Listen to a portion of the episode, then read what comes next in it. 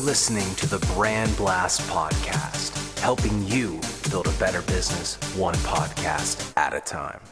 What is up, guys? My name is Logan. This is the Brand Blast Podcast, where we help you take your business to the next level one podcast at a time. Here in episode number one, we have a question from Twitter. If you're not following us, follow us at the Brand Blast over on Twitter. Today's question is how to stand out as an entrepreneur. Now, that is a very great question because it is something that has almost become kind of a romanticized view as being an entrepreneur. Everybody thinks that being an entrepreneur is the cool and right thing to do, when quite frankly, it's not. It's very oversaturated. There is a lot of people in here trying to basically fake it till they make it. Now, to avoid this, you try to stand out. Now, to stand out, you have to do one of two things. You either have to be on fire or you have to be doing something different. Now, I'm to go ahead and take the latter and say that you are probably not on fire, so you need to do something differently.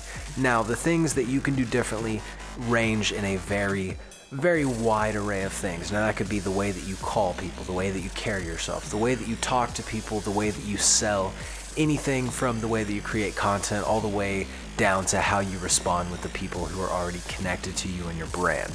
Very, very simple kind of explanation for this first episode. What I want to advise you to do if you are trying to stand out as a entrepreneur among the hundreds of thousands, if not millions, of entrepreneurs or so called entrepreneurs that exist in the world today, you have to do one thing be different. You have to think different. You have to act different. You have to work different, okay?